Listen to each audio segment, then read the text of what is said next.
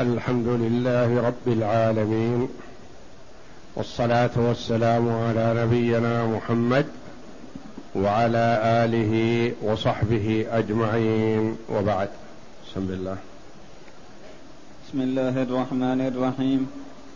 قال المؤلف رحمه الله تعالى باب لا ينكح مطلقته ثلاثا حتى تنكح زوجا غيره.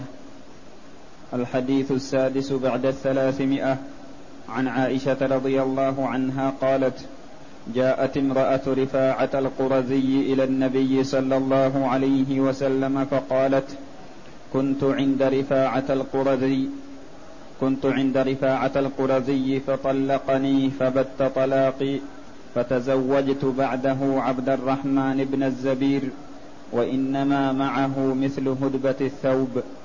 فتبسم رسول الله صلى الله عليه وسلم وقال أتريدين أن ترجعي إلى رفاعة؟ لا حتى تذوقي عسيلته ويذوق عسيلتك. فقالت وأبو بكر رضي الله عنه عنده وخالد, وخالد بن سعيد بالباب ينتظر أن يؤذن له فنادى يا أبا بكر ألا تسمع إلى هذه ما تجهر به عند رسول الله صلى الله عليه وسلم. هذا الحديث مخرج في الصحيحين وفي السنن. عن عائشة أم المؤمنين رضي الله عنها قالت جاءت امرأة رفاعة القرظي رفاعة من الصحابة من بني قريضة. إلى النبي صلى الله عليه وسلم فقالت كنت عند رفاعة القرظي فبت طلاقي. يعني طلقها طلاقا بات طلاق نهائي. طلاق لا تصح الرجعة بعده. حتى تنكح زوجا غيره. فتزوجت بعده عبد الرحمن ابن الزبير القرظي ليس ابن الزبير وإنما هو قرظي من بني قريظة كذلك. فعبد الرحمن أسلم رضي الله عنه وجاء إلى النبي صلى الله عليه وسلم. وإنما معه مثل هدبة الثوب أو مثل هدبة الثوب. الهدبة طرف الثوب غير المكفوف مشبهة بهدب العين. هدب العين الشعر الذي فوق العين. تقول معه إما في الصغر أو في أنه لا ينتشر والرخاوة في الرخاوة مثل الهدبة. وإذا كان مثل الهدبة ما يلج.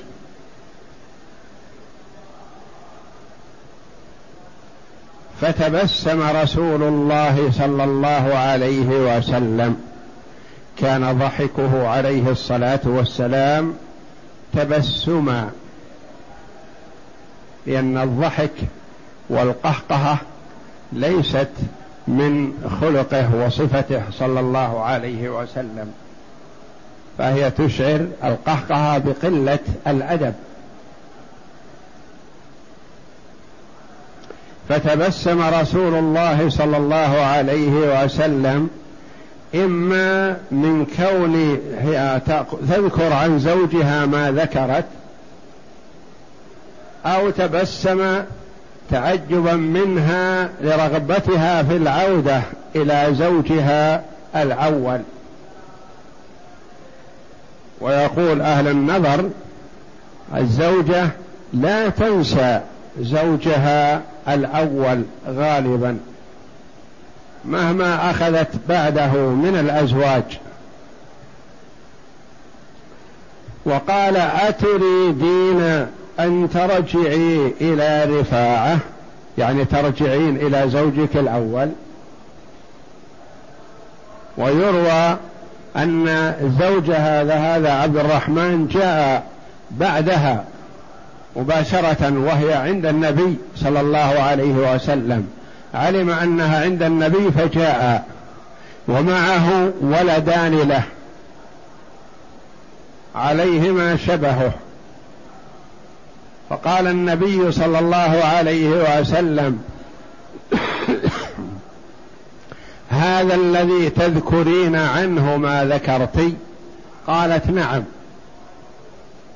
فقال يا رسول الله والله إني لأنفضها كما ينفض الخلق.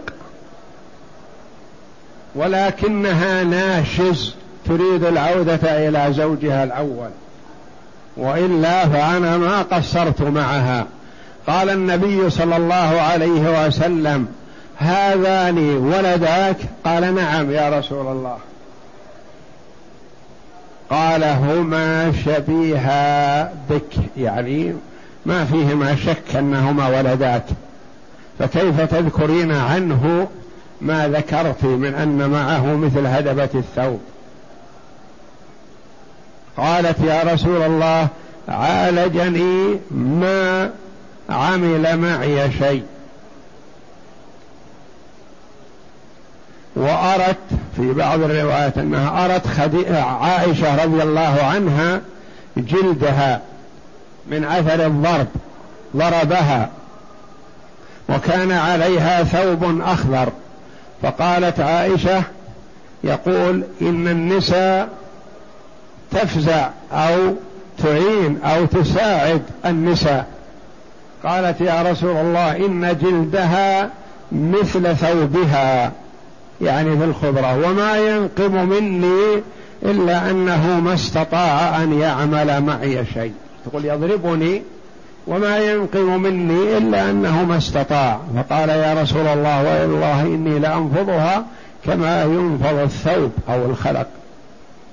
لكنها ناشز. ورأى النبي صلى الله عليه وسلم معه ولدان له عليهما شبهه.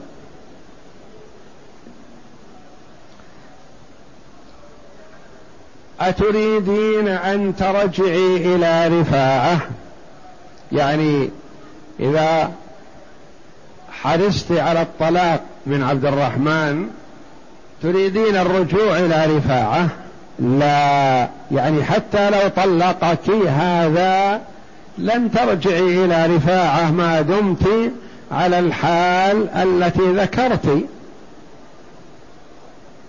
لا لا ترجعي إلى رفاعة حتى تذوقي عسيلته ويذوق عسيلتك. قالوا المراد بالعسيلة هنا لذة الجماع. يعني حتى يتلذذ كل واحد منكما بصاحبه. وهذا كناية عن الإيلاج لأنه ما تحصل اللذة إلا بالإيلاج. ففهم من هذا الحديث أن المرأة إذا طلقها زوجها طلاق الثلاث فإنها لا تحل له حتى تنكح زوجا غيره ويطأها الزوج الآخر. ما يكفي العقد. خلافا لما قاله سعيد بن المسيب رحمه الله يقول يكفي عقد النكاح لكن ما قال معه أحد بهذا. وبعض العلماء قال ما يكفي الوطء إلا لابد من الإنزال إنزال المني لأنه به تحصل العسيلة. وهذا كذلك قول متطرف من الناحية الأخرى. فالذي دل عليه الحديث هو الجماع والعلاج فقط ولم يشترط فيه الإنزال. قالت عائشة رضي الله عنها وأبو بكر عنده يعني عند الرسول صلى الله عليه وسلم. وهذه المرأة تخاطب النبي صلى الله عليه وسلم بما تخاطبه به من الشيء الذي تستحي النساء في العادة أن تقوله. لكن قد يقال مثل هذا الأمر لا حرج في الإفصاح فيه لأنها تريد استبيان الحكم الشرعي. هل يكفي دخول عبد الرحمن بن الزبير عليها ومعالجته إياها ولم يستطعها؟ هل يكفي أن ترجع إلى زوجها الأول؟ لا. ولو لم تفصح هذا عن هذا ما علم. لو قالت إنني تزوجت بعده عبد الرحمن بن الزبير وسكتت لربما أذن لها في العودة إلى زوجها الأول لكنها بينت ما الواقع والذي حصل. فقال النبي صلى الله عليه وسلم لا ما دام الواقع مثل ما ذكرت فلا يصح أن ترجعي إلى زوجك الأول بهذا العقد بل لا بد من عقد يكون به وطأ. وجماع. أبو بكر رضي الله عنه عند النبي صلى الله عليه وسلم جالس وعبد وخالد بن سعيد رضي الله عنه بالباب خارج.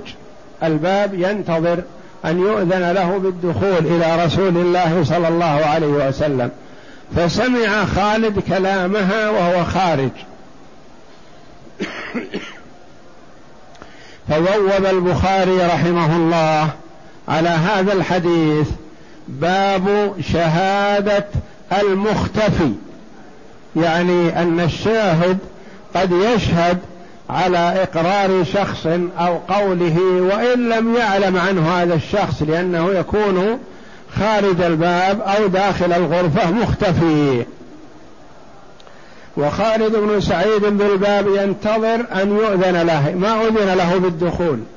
فنادى يعني يسمع هذا دلالة على أن الحجرة كانت صغيرة وكان الرسول عليه الصلاة والسلام وعائشة وأبو بكر وهذه المرأة في الغرفة وخارج الباب خالد بن سعيد رضي الله عنه ينتظر يسمع كلامهم وهو خارج لأن الغرفة الحجرة صغيرة حجرة عائشة. فنادى يا أبا بكر ألا تسمع إلى هذه ما تجهر به؟ يعني ما تسكتها هذه المرأة تقول مثل هذا القول بين يدي النبي صلى الله عليه وسلم وأنت تسمع يا أبو بكر ما تنهاها أو تزجرها عن أن تقول هذا القول الصريح عند أبي عند رسول الله صلى الله عليه وسلم؟ لأن في نفوس الصحابة رضي الله عنهم من الإجلال والاحترام للنبي صلى الله عليه وسلم الشيء الكثير فيستكثرون أن هذه المرأة تفصح عند النبي صلى الله عليه وسلم بهذا القول الذي يستحيا منه. فدل هذا الحديث على أن المرأة إذا طلقها زوجها بطلاق الثلاث ونكحت زوجا غيره أنها لا تحل الأول حتى يجامعها الزوج الثاني ويطلقها وتخرج من العدة بعده تعود إلى الزوج الأول إن شاءت.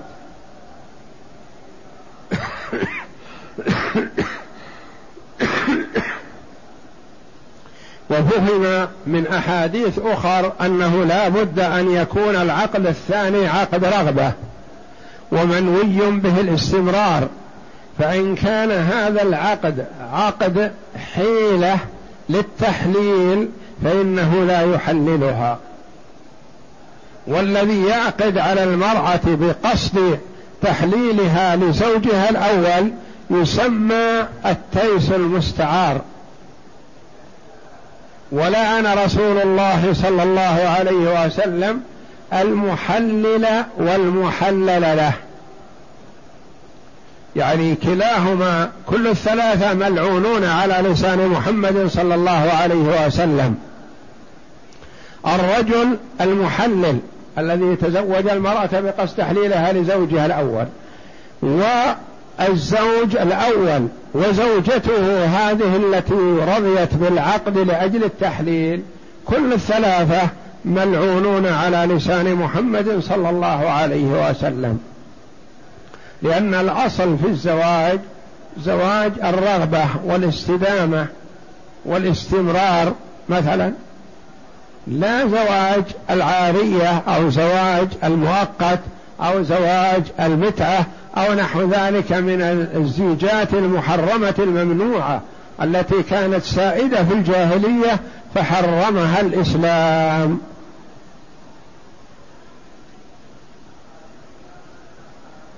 نعم اقرأ. الغريب الأول فبت طلاقي بتشديد التاء المثناه أصله القطع والمراد طلقها الطلقة الأخيرة من الطلقات الثلاث.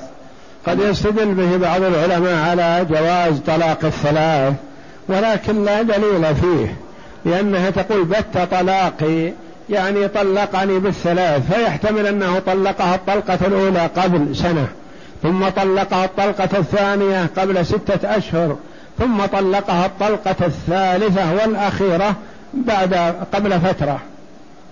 فليس في كلمة بت طلاقي دلالة على أنه أعطاها طلاق الثلاث دفعة واحدة. نعم. كما في صحيح مسلم فطلقها آخر ثلاث تطليقات. الزبير بفتح الزاي بعدها ياء مكسورة ثم ياء ثم راء.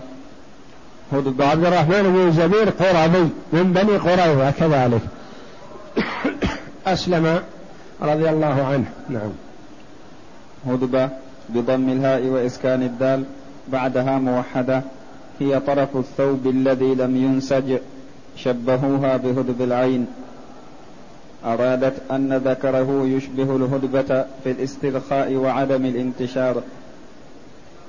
عسيلته يعني أنه مثل هدبة الثوب يحتمل أن المراد صغره ويحتمل أن المراد ضعفه ورخاوته. نعم.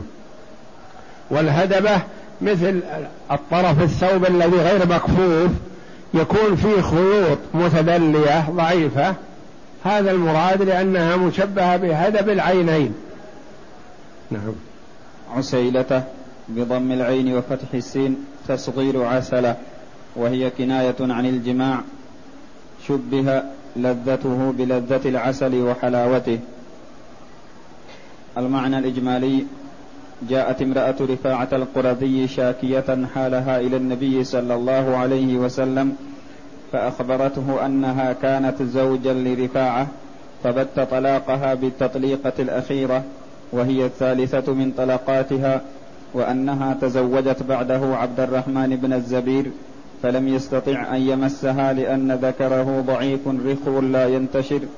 فتبسم النبي صلى الله عليه وسلم من جهرها وتصريحها بهذا الذي تستحي منه النساء عادة.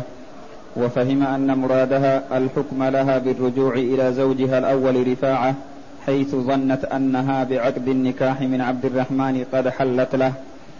ولكن النبي صلى الله عليه وسلم أبى عليها ذلك وأخبرها بأنه لا بد لحل رجوعها إلى رفاعة من أن يطأها زوجها الأخير وكان عند النبي صلى الله عليه وسلم أبو بكر وخالد بن سعيد بالباب ينتظران الإذن بالدخول.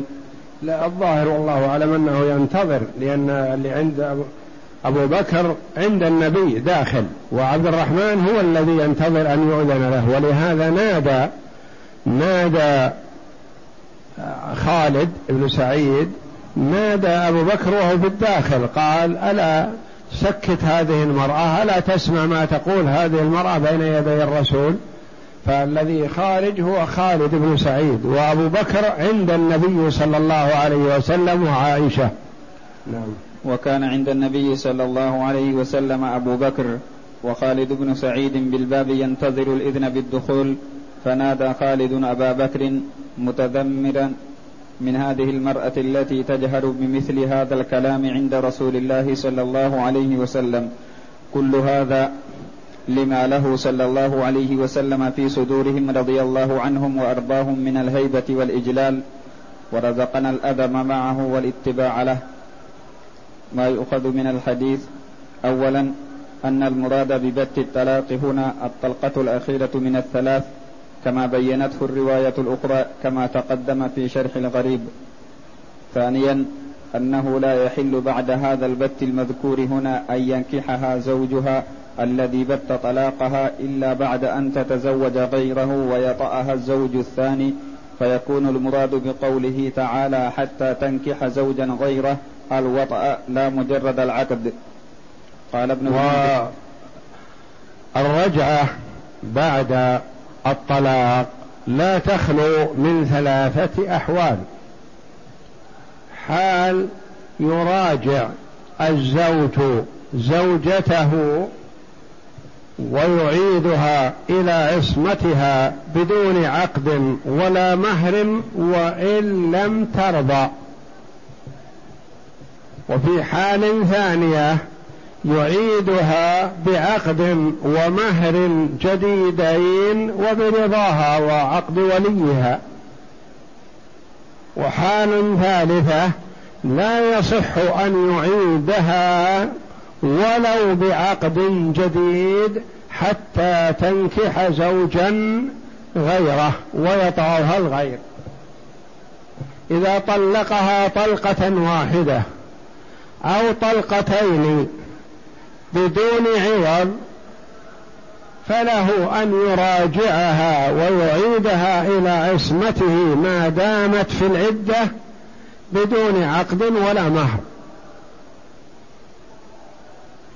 إذا طلقها طلقة واحدة أو اثنتين على عوض فله أن يعيدها بعقد ومهر جديدين وإن لم تنكح زوجا غيره.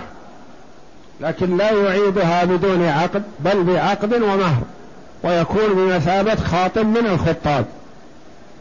ولو أنها في العدة لأن العدة منه فيخطبها وهي في عدتها منه ويتزوجها بعقد ومهر جديدين. ولو أنه لم يطلقها إلا قبل يومين أو ثلاثة لأنه إذا كان على عوض فهذا يسمى البينونة الصغرى.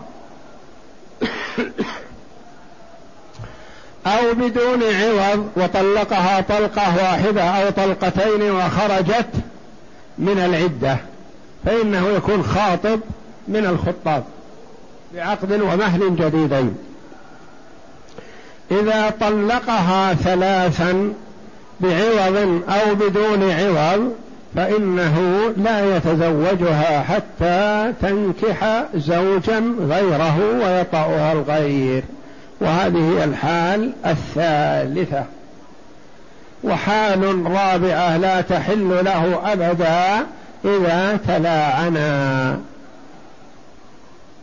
نعم.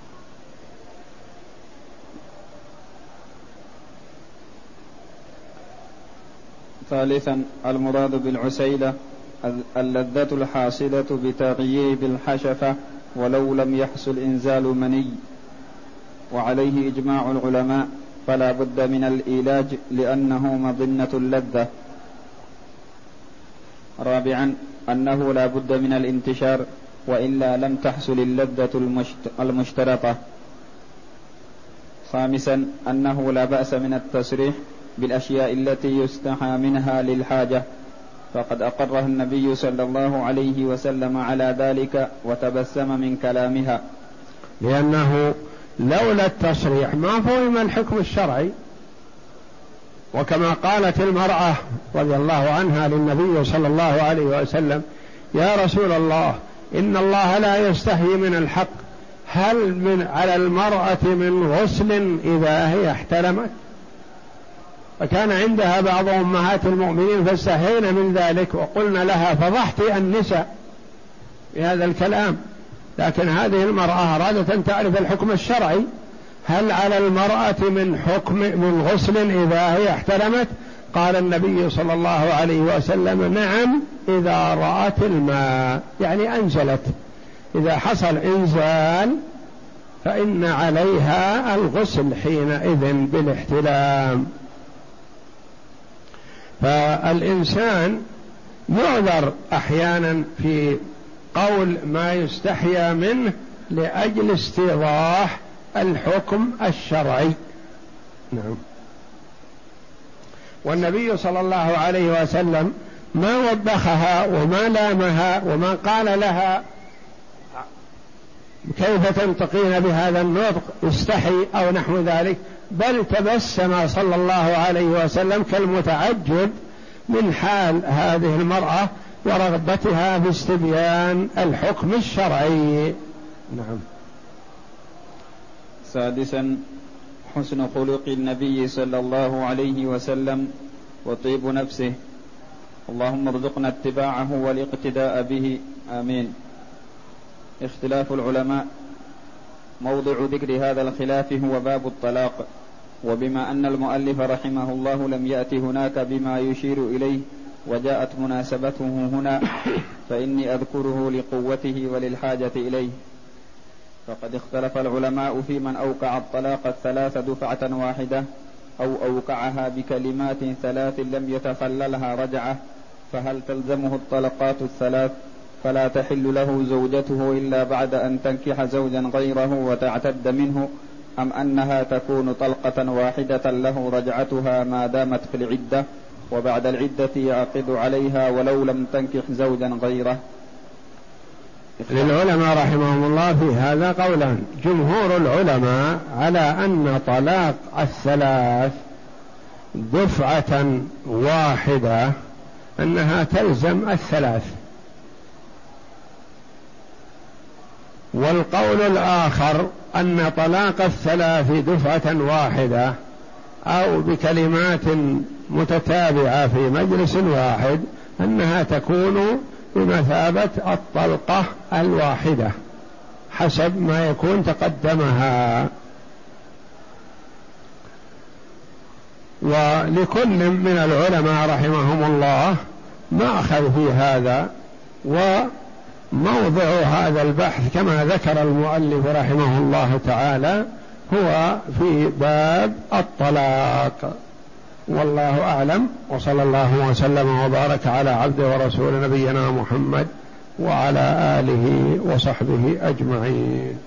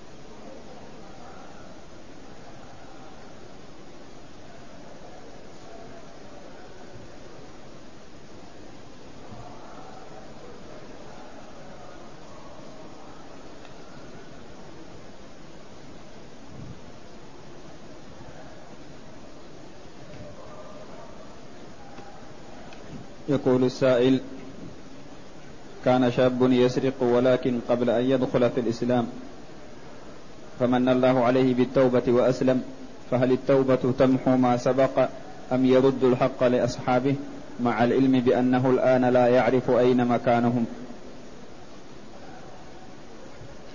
يقول إنه يسرق قبل إسلامه ثم من الله عليه بالإسلام فأسلم.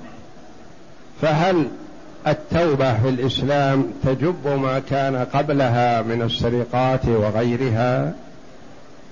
والجواب نعم. الإسلام يهدم ما كان قبله. فهو إذا أسلم وتاب إلى الله عن الكبائر التي كان يتعاطاها قبل إسلامه فالله جل وعلا يتوب عليه. وكما ورد من أحسن في الإسلام لم يواخذ بما عمله في الجاهلية.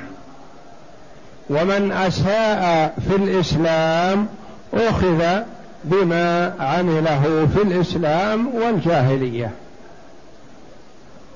والتوبة تجب ما كان قبلها كما قال النبي صلى الله عليه وسلم لعمرو بن العاص رضي الله عنه لما جاء مسلما وهو يعرف أنه ما سلك طريقا ما ترك طريقا يحاول فيه الصد دعوة الإسلام إلا سلكه.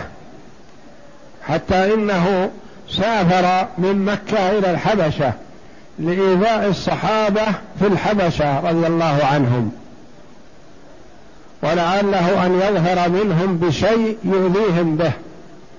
وأخذ معه الهدايا للنجاشي لأجل أن يقدم له الهدايا فيعطيه هؤلاء الضعفاء من الصحابة في عنده في الحبشة. فلما من الله عليه بالإسلام جاء إلى النبي صلى الله عليه وسلم وبسط يده ليبايعه الإسلام. قال تشترط ماذا؟ قال أن يغفر لي ما مضى. لأنه يعرف أنه أساء. فقال النبي صلى الله عليه وسلم أما علمت يا عمرو أن الإسلام يهدم ما كان قبله؟ والتوبة تجب ما كان قبلها والحج يهدم ما كان قبلها أو كما قال صلى الله عليه وسلم. فالمرء إذا كان له إساءة في الجاهلية حال الكفر من سرقة أو زنا أو شرب خمر أو غير ذلك من الكبائر فمن الله عليه بالتوبة وتاب منها وأسلم فإن الله جل وعلا يتوب عليه ويغفرها له. فعلى المرء أن يبادر بالتوبة النصوح إلى الله جل وعلا صادقا مخلصا موقنا بأن الله سيتوب عليه ويغفر له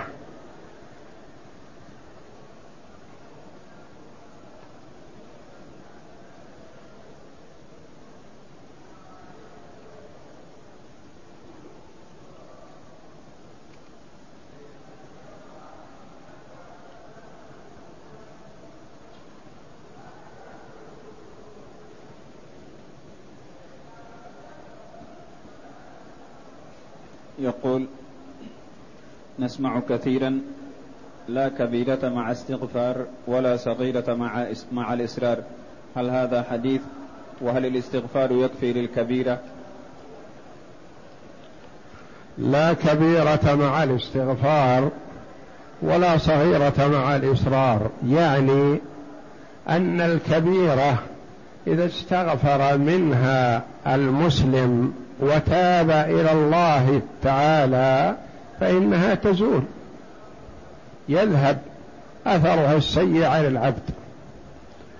ولا صغيرة مع الإصرار. يعني الإصرار على الصغيرة قد يطورها فتكون كبيرة. يعني ما يبالي هذه صغيره وهذه صغيرة وهذه صغيرة وهذه ينتهكها لأنها صغيرة وهكذا فتكون إذا اجتمعت أعظم من الكبيرة حينئذ. فعلى العبد أن لا يستسهل المعصية وإن صغرت. وعليه أن لا يستعظمها في جانب عفو الله جل وعلا وإن عظمت. كما قال الله في الحديث القدسي يا ابن آدم لو أتيتني بقراب الأرض خطايا ثم لقيتني لا تشرك بي شيئا لأتيتك بقرابها مغفرة. والله جل وعلا يقول قل يا عبادي الذين أسرفوا على أنفسهم لا تقنطوا من رحمة الله. إن الله يغفر الذنوب جميعا إنه هو الغفور الرحيم. على العبد أن ينيب إلى الله وأن يستغفر ويتوب والله جل وعلا يتوب عليه.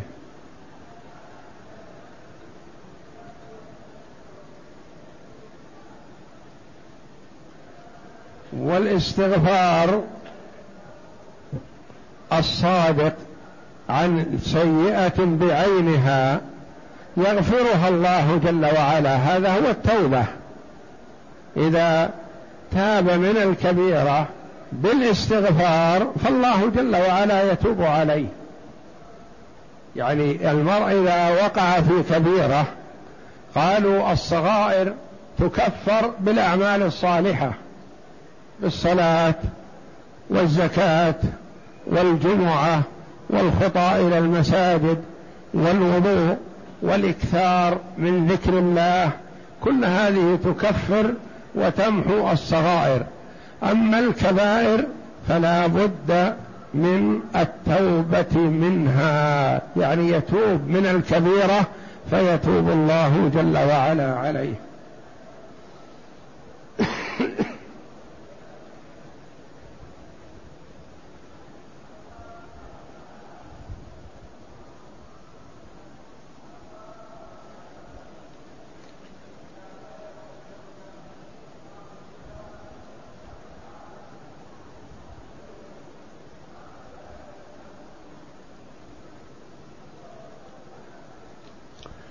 يسأل عن التورك في الصلاة. التورك يكون في التشهد الأخير في الصلاة التي فيها تشهدان. يعني صلاة الظهر والعصر والمغرب والعشاء دون صلاة الفجر. فيجعل إليتيه على الأرض ويخرج رجله اليسرى من تحت ساقه اليمنى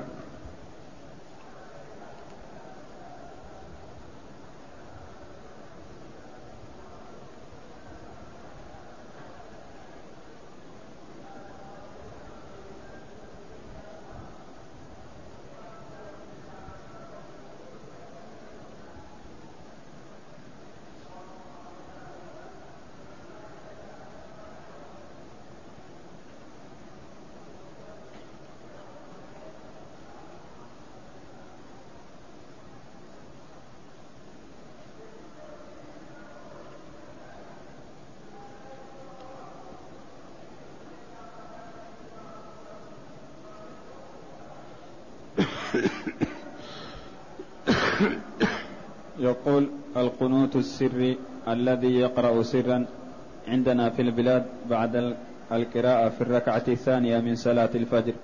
ما حكمه؟ ما ينبغي القنوت السري ما فيه ورد شيء اسمه قنوت سري. وإنما القنوت إذا قنت الإمام يقنت بعد الرفع من الركوع في صلاة في الصلاة مثلا أو قبل الركوع في الصلاة يدعو والمأمومون يؤمنون. وهذا لا ينبغي أن يكون إلا إذا نزل بالمسلمين نازلة. فيقنتون في صلاة المغرب وفي صلاة الفجر وفي غيرها من الصلوات.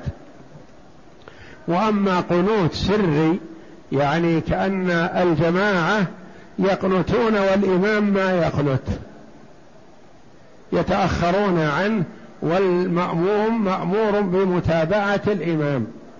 إذا رفع فارفع وإذا سجد فاسجد ولا تتخلف عن الإمام.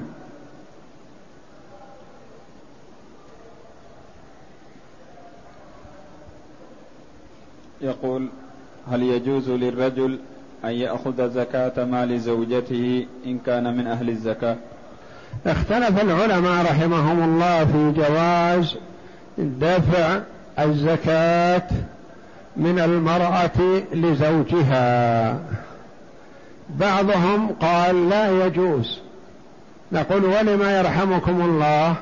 قالوا لأن الزوج إذا استلمها أعادها على الزوجة. أنفق على الزوجة منها فحينئذ كأن زكاتها عادت إليها. آخرون رحمهم الله قالوا يجوز لأن الزوجة لا يلزمها نفقة زوجها لا يلزمها فهي تعطيه لسداد دينه ونحو ذلك. والأولى أن تصرفها لغيره لأنه سيتوسع بها في نفقتها هي يعني كأن زكاتها تعود إليها توسعة عليها في النفقة. والأولى لها أن تعطيها غير زوجها إلا إذا كانت صدقة تطوع نعم فلعله أحق بها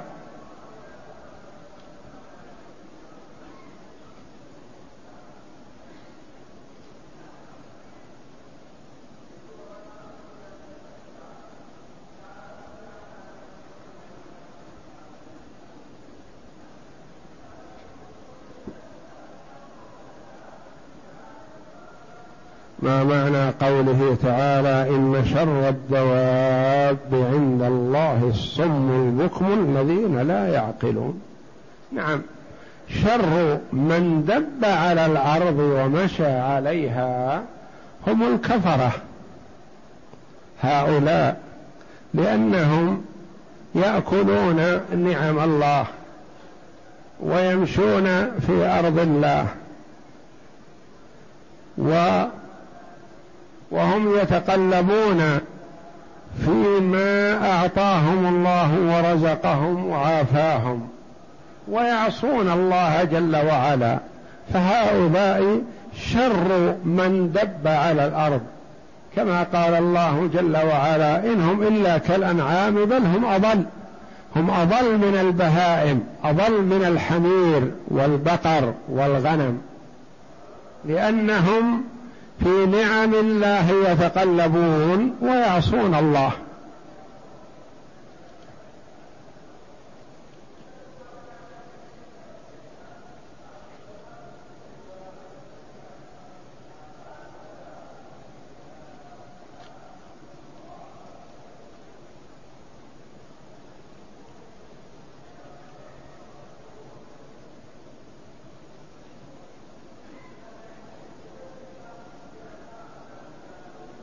يقول السائل هل سجود السهو للفرض فقط أو للفرض والنافلة؟ سجود السهو في الفريضة والنافلة. سجود السهو فيما يبطل عمده الصلاة واجب وفيما لا يبطل عمده الصلاة سنة. فمثلا إذا زاد فعلا فإذا كان عمدا بطلت الصلاة. وإذا كان سهوا فيجبره سجود السهو. إذا أتى بقول مشروع في غير محله فعمده لا يبطل الصلاة وسهوه يستحب له سجود السهو. مثلا إذا قرأ التحيات لله وهو واقف ناسي. يستحب له سجود السهو. إذا قرأ التحيات وهو جالس بين السجدتين يستحب له سجود السهو لأنه أتى بقول مشروع في غير محله. إذا قرأ الفاتحة وهو جالس في التشهد الأخير أو في التشهد الأول أو في الجلوس بين السجدتين. هذا أتى بقول مشروع في غير محله في غير موضعه فيستحب له سجود السهو ولا يجب. إذا زاد في الصلاة ركوعا أو سجودا أو قياما سهوا يجب له سجود السهو لأنه إن كان عمدا بطلت الصلاة. وإن كان سهوا فيجبره سجود السهو.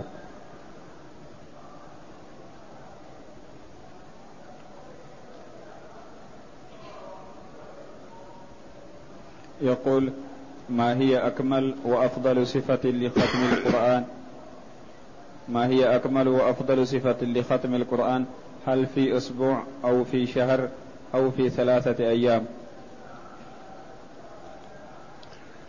كان السلف رحمة الله عليهم يتفاوتون في قراءة القرآن وحسب تفرغ المرء لهذا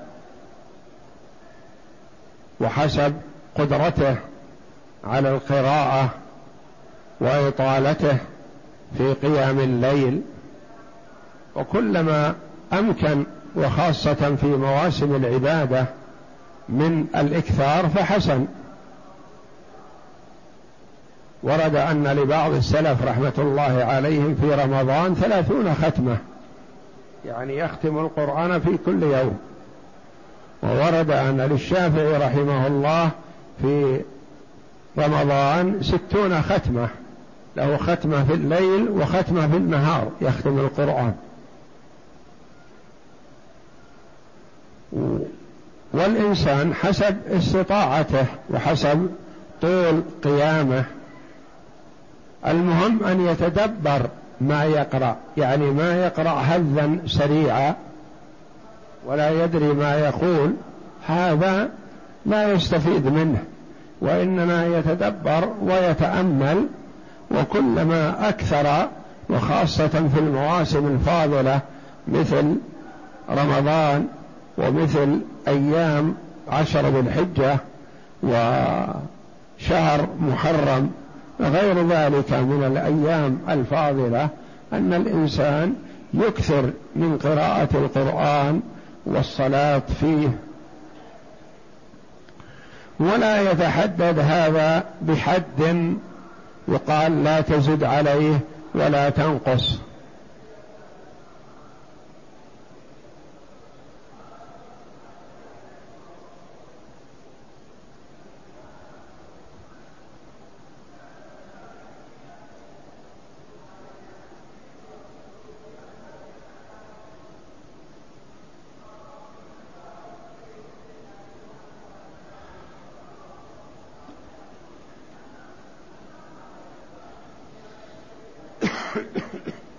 يقول أنا شاب ملتزم والحمد لله ومتابع للدروس في الحرم ولكني لا أجيد القراءة والكتابة إلا بمشقة وأحمل الشهادة الابتدائية. سؤالي هل أتابع الدروس في الحرم في حلقات الذكر أم أكمل الدراسة المتوسطة والثانوية؟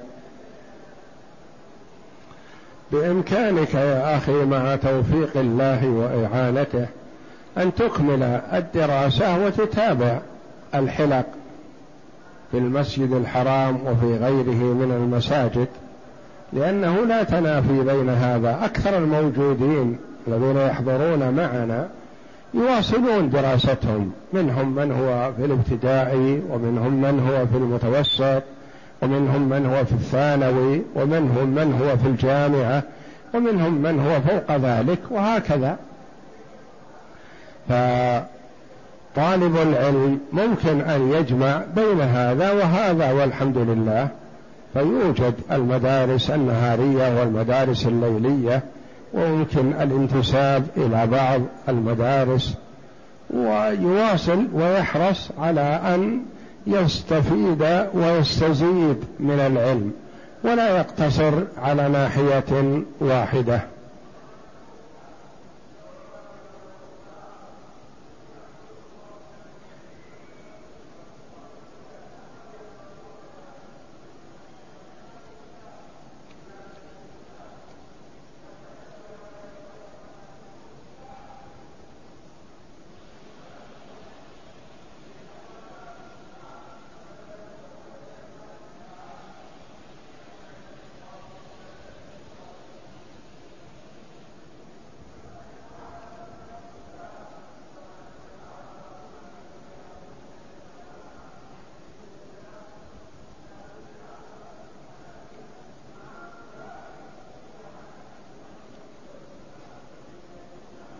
يقول ما هي آداب التدول التبول؟ وهل يصح وهل لا يصح التبول واقفا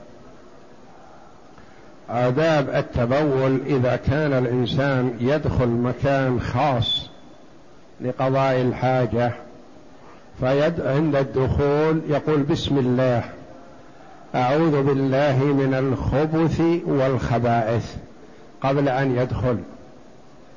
ثم يقدم رجله اليسرى.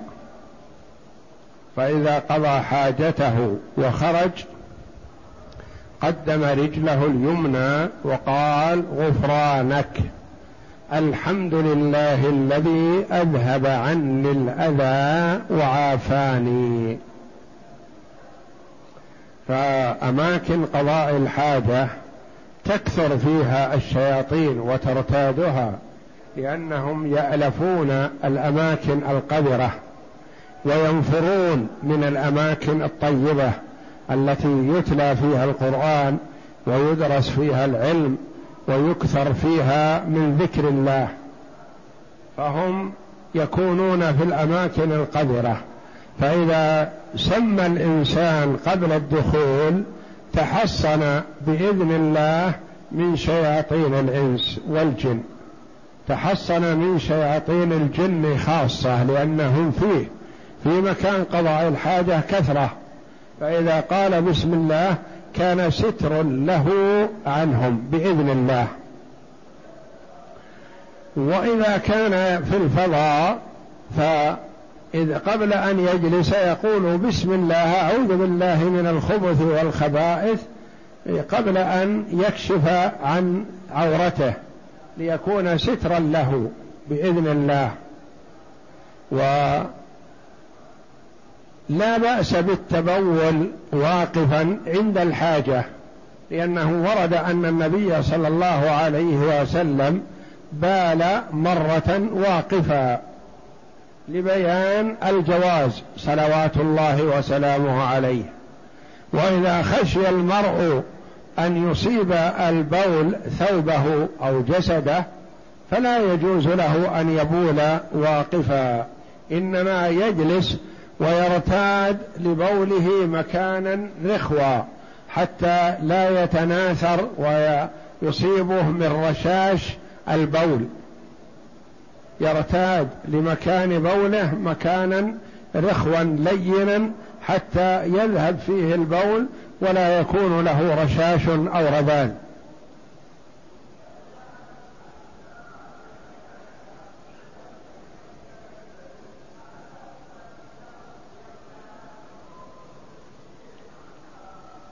يقول جدتي كبيرة وهي في اليمن وهي عمياء هل آخذ لها عمرة؟ نقول إذا أخبرتها قبل أن تعتمر عنها فلك أن تعتمر عنها عمرة تقدم بها إلى مكة وتخبرها قبل ذلك لأنه لازم إذا أردت أن تعتمر عن الحي أن يكون غير قادر للإتيان بالعمرة بنفسه وأن تخبره قبل أن تحرم عنه. والعمرة المشروعة هي التي تقدم بها إلى مكة. فلا تخرج من مكة من أجل العمرة وأنت قدمت إلى مكة بعمرة فتخرج مرة أخرى لا ينبغي هذا. وإذا قدمت إلى مكة فادخلها بعمرة ولا تحرم نفسك. يقول هل يستحب عند الشرب الجلوس؟ ورد الشرب واقفا فدل على الجواز والجلوس اولى